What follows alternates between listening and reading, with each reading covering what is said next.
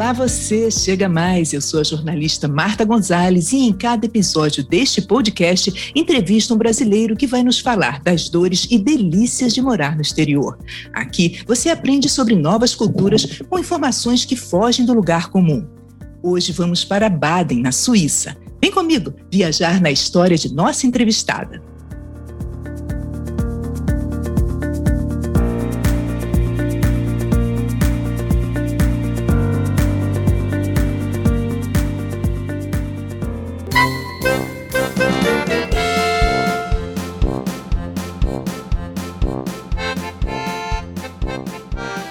É uma pequena joia do continente europeu. O país é do tamanho do estado do Espírito Santo, uma república federal composta por 26 estados chamados de cantões. Hoje vamos para Baden, onde há 16 anos vive a colunista da rádio CBN, Liliana Becker. A jornalista, casada com um alemão, recentemente lançou um livro sobre a experiência de se casar com um estrangeiro. Bem-vinda, Liliana, e vamos pegar esse gancho. Eu sei que você é carioca, conheceu o maridão no Rio e apaixonada se mudou para a Suíça. Então vamos do começo e me diz como é que foi a sua adaptação. Ah, bem. Muito obrigada pelo convite, Marta. A minha adaptação não foi nada fácil. Eu passei alguns anos aqui querendo ir embora amanhã. E aí, por conta desse choque cultural, eu comecei a me interessar pelo assunto vida no exterior. Isso, bem, eu cheguei em 2005, né? Como você falou, 16 anos. Naquela época, não tinha ainda tanto material na internet disponível. E eu mesma achava, assim como muitos outros brasileiros, ou enfim, muitas outras pessoas do mundo que acham que emigrar, sair do seu país e morar no outro, é, ah, é verdade, você vai encontrar uma outra realidade, é um outro país, uma outra língua, ela faz frio e tem que aprender, no meu caso, o alemão, né? E é difícil. Mas acabou aí. A gente não tem noção o que, que é exatamente a diferença cultural. E essa diferença cultural que está tão escondida, às vezes, em aspectos que você nem imagina, e aí você chega naquele lugar e você se ferra no sentido de você se sente totalmente inadequado, porque tudo que você faz está errado. Por causa da língua, sabe, Marta? É por causa dos conceitos, às vezes. O conceito de amor, o conceito de amizade, são diferentes na outra cultura. E você vai desavisado, né? Então, por isso, eu acho que foi muito difícil. A pessoa, é, o que parece, a pessoa sai do Brasil achando, não, o problema lá é o frio e a língua. Isso Exato. estando resolvido, o resto. E, que dificuldades, assim? Dá uns exemplos para gente. Olha, por exemplo, aqui na Suíça, vou falar da Suíça, né? Uhum. Uma coisa que nós brasileiros temos muito hábito de interromper a nossa comunicação, ela não é A, B, B, A. E se tiver o C, o D, aí o D fala, o C fica quieto, o A responder. Não, a gente fala tudo junto, né? Verdade. A gente interrompe. E isso aqui é extremamente mal educado. Até no escritório, você está falando com uma pessoa e você às vezes precisa interromper aquela conversa de A e B para falar uma coisa urgente.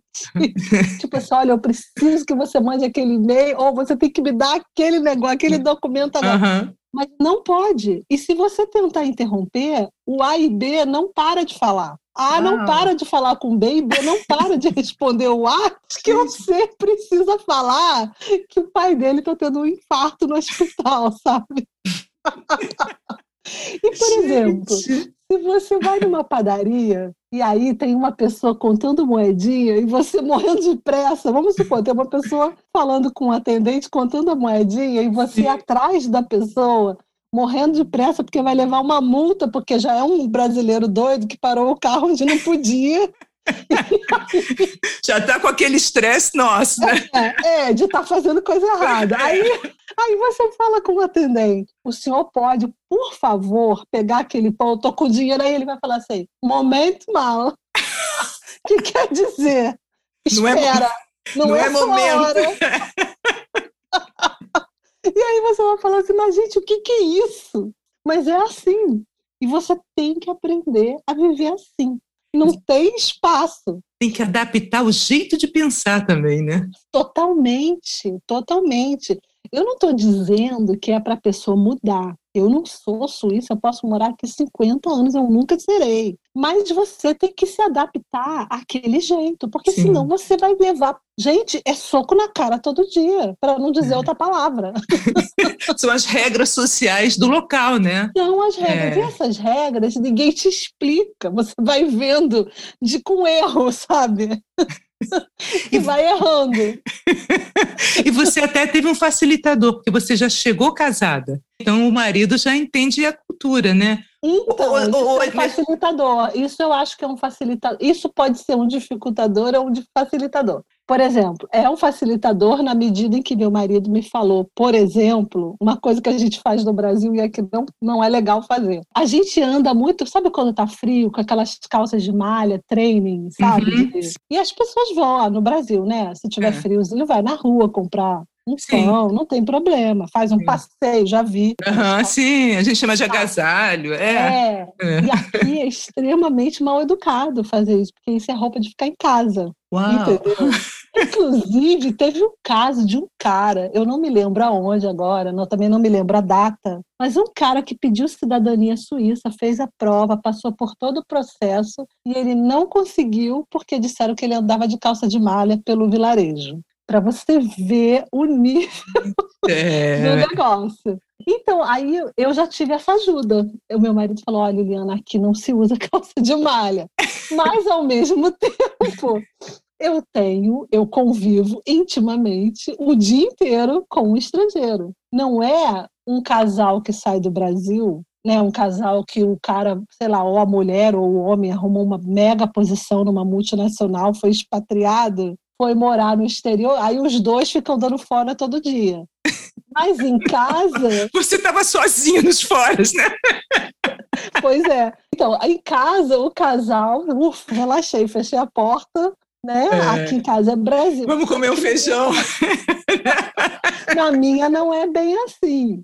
Entendeu? Verdade. E foi por isso que eu quis escrever o livro, né? Mas eu quero agora exatamente a gente falar sobre o livro, que eu sei que você entrevistou muita gente, né? inclusive foi. antropólogos, psicólogos, é. e dá um resumo aí do, do, do livro. Como eu falei antes, eu não tinha muito, não tinha muita informação sobre essa questão da vida no exterior. Até que eu achei um curso é, sobre esse tema e com o, passar do curso, com fazendo, estudando essa questão da interculturalidade. Você fez um mestrado né, em é, comunicação é, intercultural. É, é. Aí na Suíça, pela Universidade Aqui da Suíça. Na Suíça, é.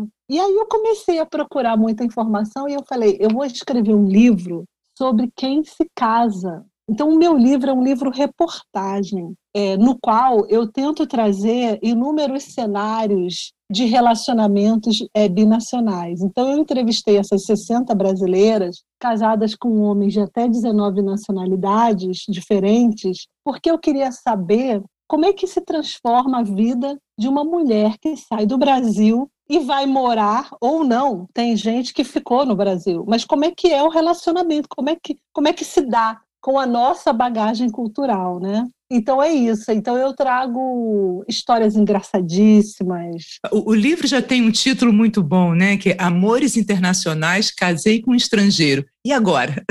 Pois né? é, porque eu queria falar exatamente isso. Casei com um estrangeiro. E agora? E agora? me, você, me, né? me, conta alguma história, Liliana, alguma história então, que chamou atenção. Olha, tem história engraçada, tem história trágica. Então tem história assim, como que às vezes a família, como é que a família reage, às vezes a mãe é, que entra em, é, em determinado ambiente da casa, por exemplo, o quarto do casal e o marido não gosta, na cultura do marido, ele não acha que é legal outras pessoas entrarem num ambiente tão íntimo. Então, olha, tem assim esse monte de, de coisinhas que a gente lida no dia a dia de um, casamento intercultural e que dá problema, dá conflito, porque as expectativas, inclusive, são diferentes, né, Marta? O que a é. gente espera como brasileira de um marido não é a mesma coisa que um marido estrangeiro acha que ele tem que entregar como marido. Aí é a questão dos conceitos, entendeu? Verdade, verdade. É, então, é, eu, então eu trago assim história de, por exemplo, eu tenho uma história engraçada do marido que reclamava do alho na comida, porque nem todo mundo cozinha com alho e cebola como a gente, né?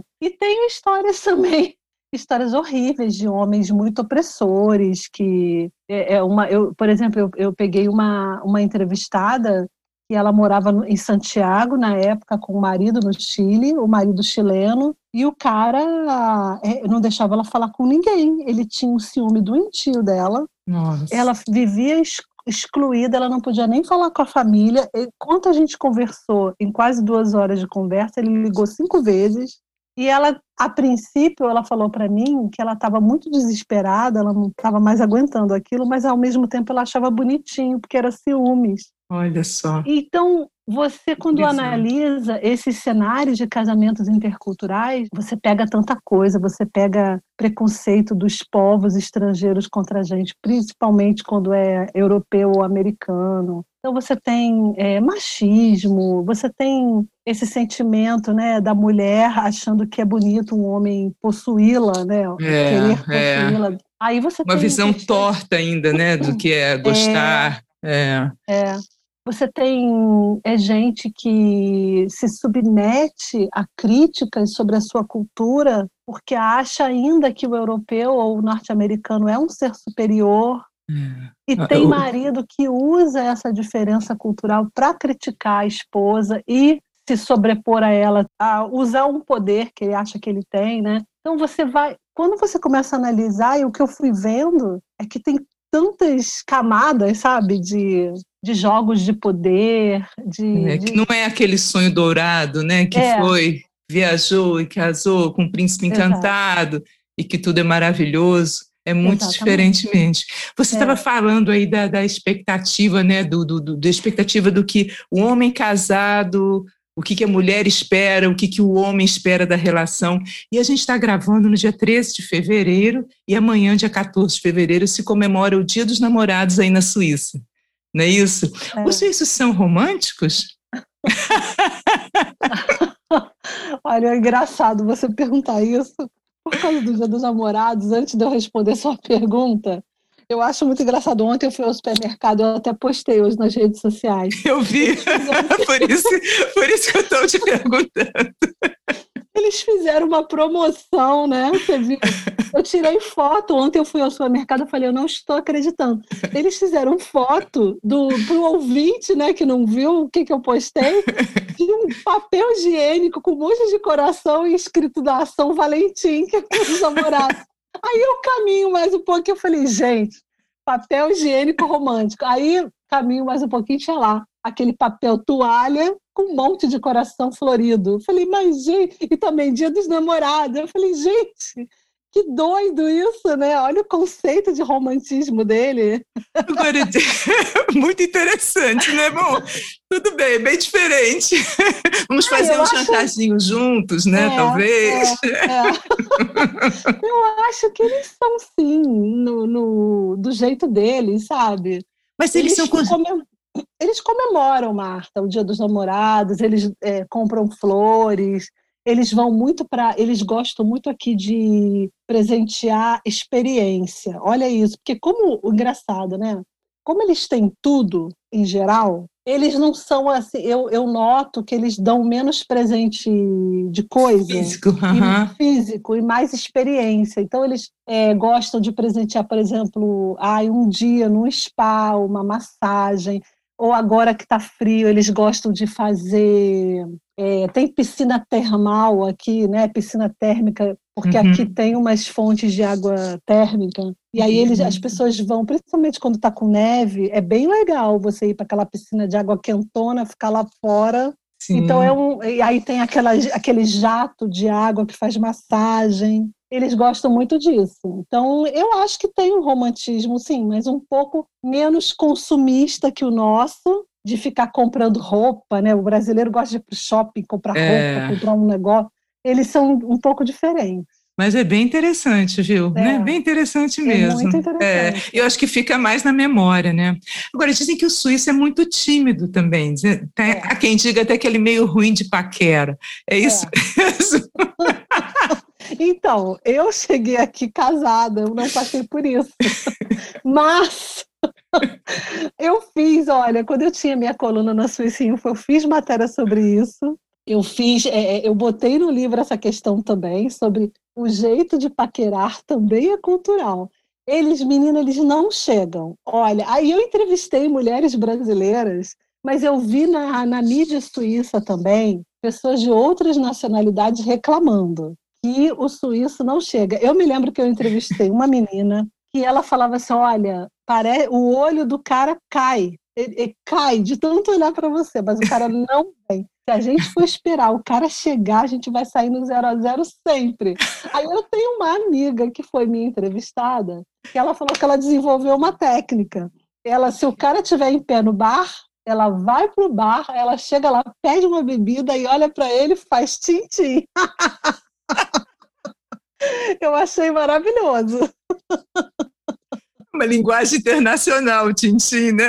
Não é? E aí eu entrevistei uma, uma amiga minha que estudou comigo na universidade e ela é psicóloga intercultural. Ela cuida basicamente de questões psicológicas ligadas à, à questão de morar fora. E ela falou para mim assim, Liliana, pensa bem, a questão dele não chegar é porque aqui o privado ele é muito respeitado. Então, até o fato dele não te olhar muito na rua, no rosto, no olho, que a gente acha, nossa, que frieza, ninguém está nem, nem aí para ninguém, mas na verdade é uma forma de proteger o seu privado. As comemorações também, parece que aniversário de criança, que a gente aqui no Brasil gosta tanto de fazer, também aí se comemora de uma maneira diferente, não é isso? Sim, sim, porque o que, que é isso? É rito. E como datas, sociedades, configurações são fruto de uma, de um, uma construção cultural, né? Então, rito, e aí dá muito conflito no casamento intercultural, porque a brasileira que vem com a cultura, né, de fazer uma mega festa, tirar foto atrás do bolo, e aí o marido já não quer e fala: você é doida, vai gastar uma fortuna. E, e nem tem, o Marta, a entrega do serviço, nem tem serviço para isso, né?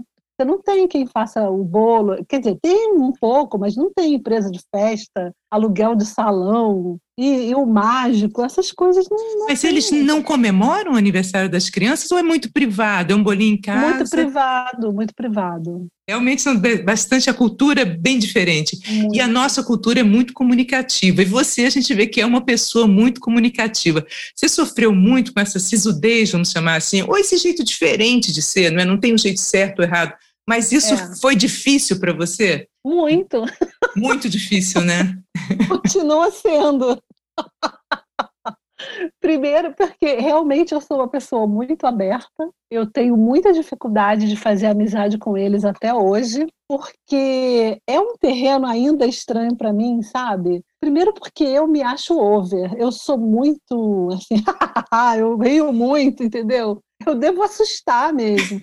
Mas mas é difícil para mim ser diferente. Eu também não quero perder o meu jeito, assim. Eu não quero me transformar, porque é. se a pessoa achar legal uma pessoa que ri muito, ok. Se não, é fazer o quê, né? Mas você, você encontra outros brasileiros aí, ou você tem amigos ah, muitos. suíços? É, não, suíços poucos, muito poucos. Mas é, é bem difícil. Eu acho muito difícil, porque eu nunca sei muito bem onde que eu estou pisando, sabe? Não é um terreno 100%, no sentido de, ai, a pessoa... Por exemplo, eu levei um bolo para a minha médica dos crianças, ela é americana, mas ela mora aqui há muitos anos, mas ela tem casa no Ceará, olha que interessante. Gente. E aí. Caramba! Ela vai dois anos, duas vezes por ano. O, conceito, o conceito de casa fora também aí é um pouco diferente. Pois é, menina, a pessoa cruza o Atlântico duas vezes por ano para ir para casa. Aí eu acho incrível isso. E aí ela não é suíça, claro, mas as meninas, as enfermeiras, as assistentes do da consultório, são todas suíças. E aí olha, olha como eu fico até hoje. Olha, aí eu falei assim, a senhora gosta de comida brasileira? Ela falou, adoro. Eu falei, ah, então vou trazer um bolo. Ela fala até português. Eu falei, vou trazer um bolo de fubá com coco para a senhora, já que a senhora tem em casa no Ceará, vai gostar. Aí levei. Eu fiquei sem graça. Eu dei o bolo sem graça, assim. Será que eu estou sendo over de trazer esse bolo? Será que elas vão comer ou não vão querer comer? Eu fiz com menos açúcar, porque a gente, o nosso doce é muito doce é. para as pessoas daqui. Eu falei, ainda falei, ó, eu fiz com menos açúcar para vocês comerem. Mas mesmo eu levando uma gentileza, eu tenho sempre um pouco, eu não te digo que eu caminho 100% segura nesse ambiente, entendeu? Até hoje. Porque está então, sempre, é, sempre é, diferença cultural, né? Como é que vai é, ser interpretado? Como é que vai ser interpretado? Bem, eu fiz com a maior das boas vontades, mas eu sei lá. E comeram o bolo? Aí a menina veio e falou assim: Olha, eu nunca vi a Frau Stelling, Frau é senhora, uhum. Stelling é o sobrenome dela, comer tanto bolo na minha vida. Ela estava lá na cozinha agora comendo. Eu falei: Ai, que bom. Mas ela não comentou. Eu voltei lá na outra semana, ela não falou nada, eu também não perguntei, sabe? Já podia ser invasivo, saber se gostou ou não. É, eu fico meio assim, eu fico sempre meio com o pé atrás, sabe? Eu não vou como se eu faria se fosse com você, com um brasileiro. É diferente. É eu diferente. ajo de maneira diferente. É, é interessante isso. Ô, Liliana, eu não teria é, maturidade para morar na Suíça, um lugar onde o chocolate e o queijo são maravilhosos. Eu ia mudar de manequim assim, acho que em um mês, umas três vezes. Como é que é essa delícia aí? Como é que você se adaptou à cozinha local? Foi difícil? Sente falta da comida do Brasil? Olha, ótima pergunta. em primeiro lugar, em relação ao queijo ou chocolate, eu engordei muito depois que eu vim morar aqui. Claro que também não é só isso, mas a idade, né? Tudo, tudo vai contribuindo contra.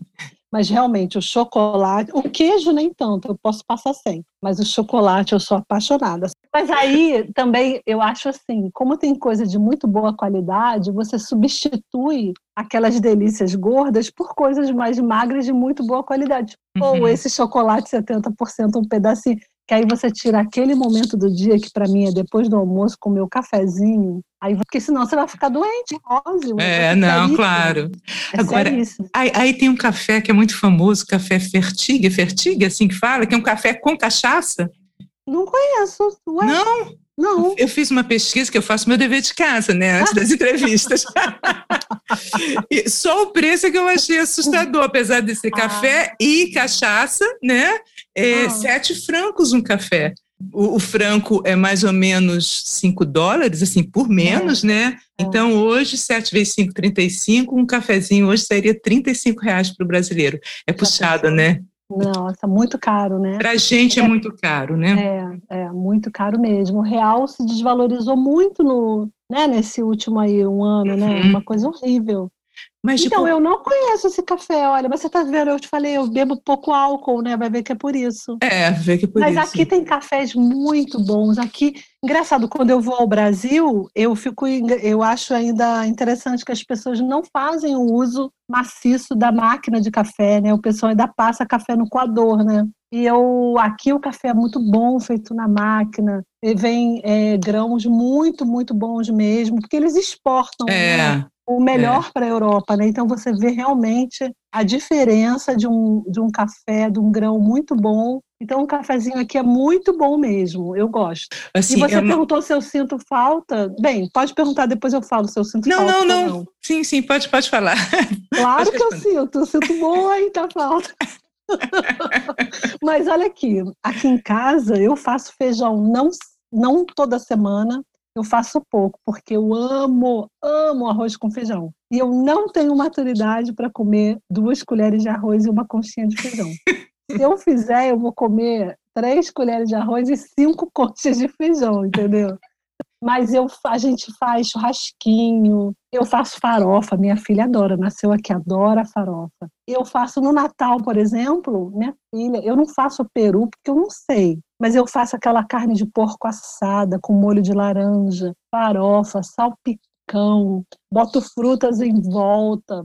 E aí, outro dia, E aqui eles não comem isso no Natal, eles comem raclé. Sabe o que é raclé? Sei, sei, adoro. É aquele, aquele, queijo, derretido em cima, em cima da do... batata. É. Ou o fondue, que é o, aquela panelinha, né? uhum, né? Sim, queijo sim. derretido e come com um pedacinho de pão. Gente, eu vou falar uma coisa, pode ser chique, é suíço, não sei o que lá, mas eu acho de uma pobreza. Imagina, comer pão com com queijo derretido. Com queijo derretido no Natal, fala sério. E aí eu faço a minha comida brasileira. Agora, outra diferença cultural também, Liliana, que eu li, é que os suíços eles são muito ciosos do direito ao silêncio, né? Que deve ser muito respeitado. De 22 horas às 6 horas da manhã, ninguém pode falar assim, o silêncio tem que ser respeitado, não tem esse negócio de barulho, de obra, não tem nada de música alta, e que nos trens há vagões do silêncio, nos quais os passageiros não devem conversar, nem telefonar, usar o celular. É isso mesmo? Como é que funciona é. esse trem do silêncio? Menina, se tem uma coisa que suíço é paranoica por silêncio. Olha, é uma loucura, porque gringo, tipo eu, chega aqui e não sabe. Eu tenho uma amiga, tadinha, ela é um amor, a Bi, chinesa, ela estava no trem, no vagão do silêncio. Tem lá uma plaquinha, é vagão do silêncio. Mas, enfim, aí tá escrito lá que não pode fazer barulho. Mas olha, essa minha amiga, tadinha, que é um amor de pessoa, foi e ficou quietinha, mas trabalhando no computador. Aí o barulho do teclado de fazer tec, tec, tec incomodou. Não Aí acredito. o cara falou assim: aqui é o vagão do silêncio. Ela teve que se levantar e se retirar. Gente, eu, eu gosto, eu gosto do silêncio, mas caramba, uau! o barulhinho do teclado, então é silêncio é. mesmo, né? Silêncio. É. Agora eu vou te falar, com relação a esse negócio do horário, eu moro em casa, graças a Deus, e o meu marido sabia como eu era. Ele falou, não, Liliana.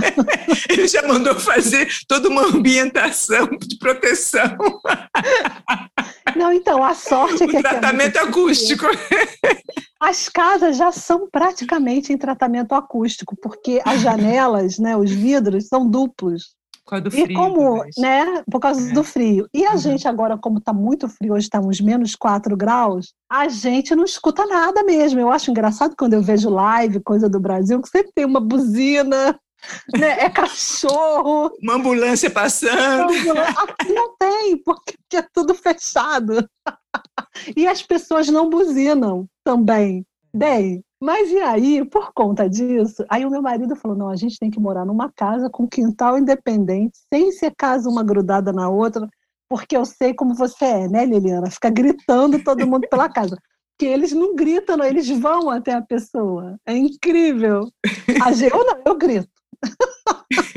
é, mas aí o que acontece? Olha, Marta, se eu te contar, você não vai acreditar, mas é verdade. Lá em Zurique, por exemplo, onde tem mais prédio, uma cidade maior e prédio antigo, então as coisas não são tão isoladas assim. Então tem leis em, em alguns condo, em condomínios não, alguns prédios têm é, regulamentos no sentido de que você não pode fazer xixi em pé a partir das 10 da noite. Sério? Tem lugar que você não pode dar descarga a partir das, das 10 às 6. Gente, que coisa! Meu Deus! Olha, é engraçado, mas eu também. Uau, é levar também as últimas muito consequências. É, as últimas é muito exagerado, as últimas mesmo. Mas, menina, aqui é impressionante. Esse senso de responsabilidade e essa não flexibilidade em quebrar é. regras que nós temos que acaba indo para o mal, né? Aqui é levado com tanta seriedade que o pessoal pira. Porque, por exemplo, eles não, é, não querem que você ligue o carro no frio. Então, se você estiver esperando, sei lá, seu filho da escola, que está demorando no cursinho, do lado de fora no carro, e se você ligar o carro, vai vir um, vai bater no seu ouvido e vai falar: desliga o carro porque não é ecológico. Porque até é uma seriedade assim maior, me parece, até do que na média da Europa, né? É maior. É, com certeza, porque é uma coisa germânica, né? Eu acredito que na Suíça francesa não seja assim tão extremo. Você está é, a uns 30 quilômetros de Zurique, mais ou menos, é, é. né? E Isso. me diz, vamos falar um pouquinho da, da, da, da, área turística, me diz um programa legal aí de, de, de fazer. Ai, aqui tem tanta coisa bonita, Marta. Nossa, é, Lucerna, a cidade de Lucerna, lindíssima para passear. sabe? Tem uma ponte de madeira assim no meio do lago, coisa mais linda. Ah, eu acho Berna também a capital um, um charme, sabe? Tanta coisa bonita. As montanhas para você, as montanhas onde tem neve eterna. Ai, são vistas dos, vistas dos Alpes, muito lindo, sabe? Zurique também é uma cidade muito bonita. A parte italiana também é lindíssima. Nossa, Lugano. E não só o legal aqui é que não somente as cidades grandes, mas esses vilarejinhos em volta, os arredores, é tudo muito bonito, muito bonito mesmo. Muito pertinho, você de trem chega em todos os lugares. É, muito pertinho. Agora, por exemplo, é, que eles fizeram uma obra, eu não me lembro, mas é bem recente, não acho que tem sei, quatro anos, eles fizeram uma obra bem importante eles diminuíram, eles colocaram um trem que vai de Zurique para Milão, na Itália. Antigamente cortava os Alpes por cima, fazia um monte de curva. Uhum. Agora ele vai por dentro, fizeram um túnel gigante, uma obra caríssima. E aí agora, menina, você chega, se eu não me engano, em duas horas. Então o trem agora, eles fizeram essa obra, colocaram um trem por dentro do, dos Alpes, eles fizeram um túnel muito grande, muito importante, uma obra super importante, e agora não tem mais essa que ficar cruzando, é, botando, é, cruzando os Alpes por cima, fazendo curva, que eu acho ótimo, porque eu tinha muito enjoo. Maravilha. Liliana, a gente está chegando ao final. Eu quero te perguntar, o que, que o brasileiro pode ensinar ao suíço e o que, que o suíço pode ensinar ao brasileiro? Eu acho que o brasileiro pode ensinar é, um pouco de de bom humor no dia a dia, né? Sair um pouco dessa seriedade, tudo é levado muito a sério. A gente tem um jeito, uma leveza, uma espontaneidade que eles não conseguem lidar, porque aqui você marca encontro com dois meses, três meses de antecedência. Olha, então eu acho que o brasileiro pode ensinar essa espontaneidade, essa leveza. E eu acho que o suíço pode ensinar para a gente exatamente isso, que a gente não tem que é uma maior seriedade, cumprimento de regras, a pontualidade. Eu acho que eles são mestres nisso, ele, e a gente. É, é, é porque a gente é muito 8 e 80 em relação a eles, né? E, e, e falta um pouco desse equilíbrio aí nos dois, né? A gente precisa um pouquinho da seriedade deles e eles precisam da nossa leveza. Acho então, seria, acho o, que é isso. seria o ideal, né? É, seria o ideal. Aí ia ser muito bom, né? ou pelo menos seriedade para as coisas realmente importantes, onde se precisa ter, mas e um pouquinho mais das desgraças, né? Eu acho que falta isso neles. Eles, eu acho que eles riem um pouco das desgraças da vida, do, do que dá errado, é. sabe? Para eles tudo tem que dar certo é, é, planejamento, não pode ter atraso, não pode ter falha, sabe? Se, se a gente fosse colocar os, os dois povos em, em, em, duas palavras, o suíço talvez fosse planejamento e o brasileiro improvisação, digamos é, assim. Totalmente, é isso aí. É. Querido, e onde é que a gente acha esse livro? Quem o nosso ouvinte está tá, tá querendo saber onde é que consegue para conhecer todas essas outras histórias, né? Porque deve ter muita coisa interessante. Muita e coisa. algum conselho para a gente encerrar mesmo, algum conselho para quem está pensando em viver fora do país, deixar o Brasil, o que, que você aconselharia? Então, Além de ler o seu livro, claro. Eu, eu, o livro você pode comprar aí no Brasil pela Amazon.com.br. Se tiver no Rio, pode comprar na livraria Argumento do Leblon. Pode comprar no site da editora Inverso. Com relação ao conselho, é tentar imaginar, tentar imaginar que nem tudo que você sofre no dia a dia é pessoal é, não é que os moradores é, daquele lugar, os, os nativos, estão contra você. É porque eles são daquele jeito mesmo. Não estou dizendo que não tenha xenofobia e racismo, tá? Mas eu estou dizendo que não é para levar tudo no pessoal.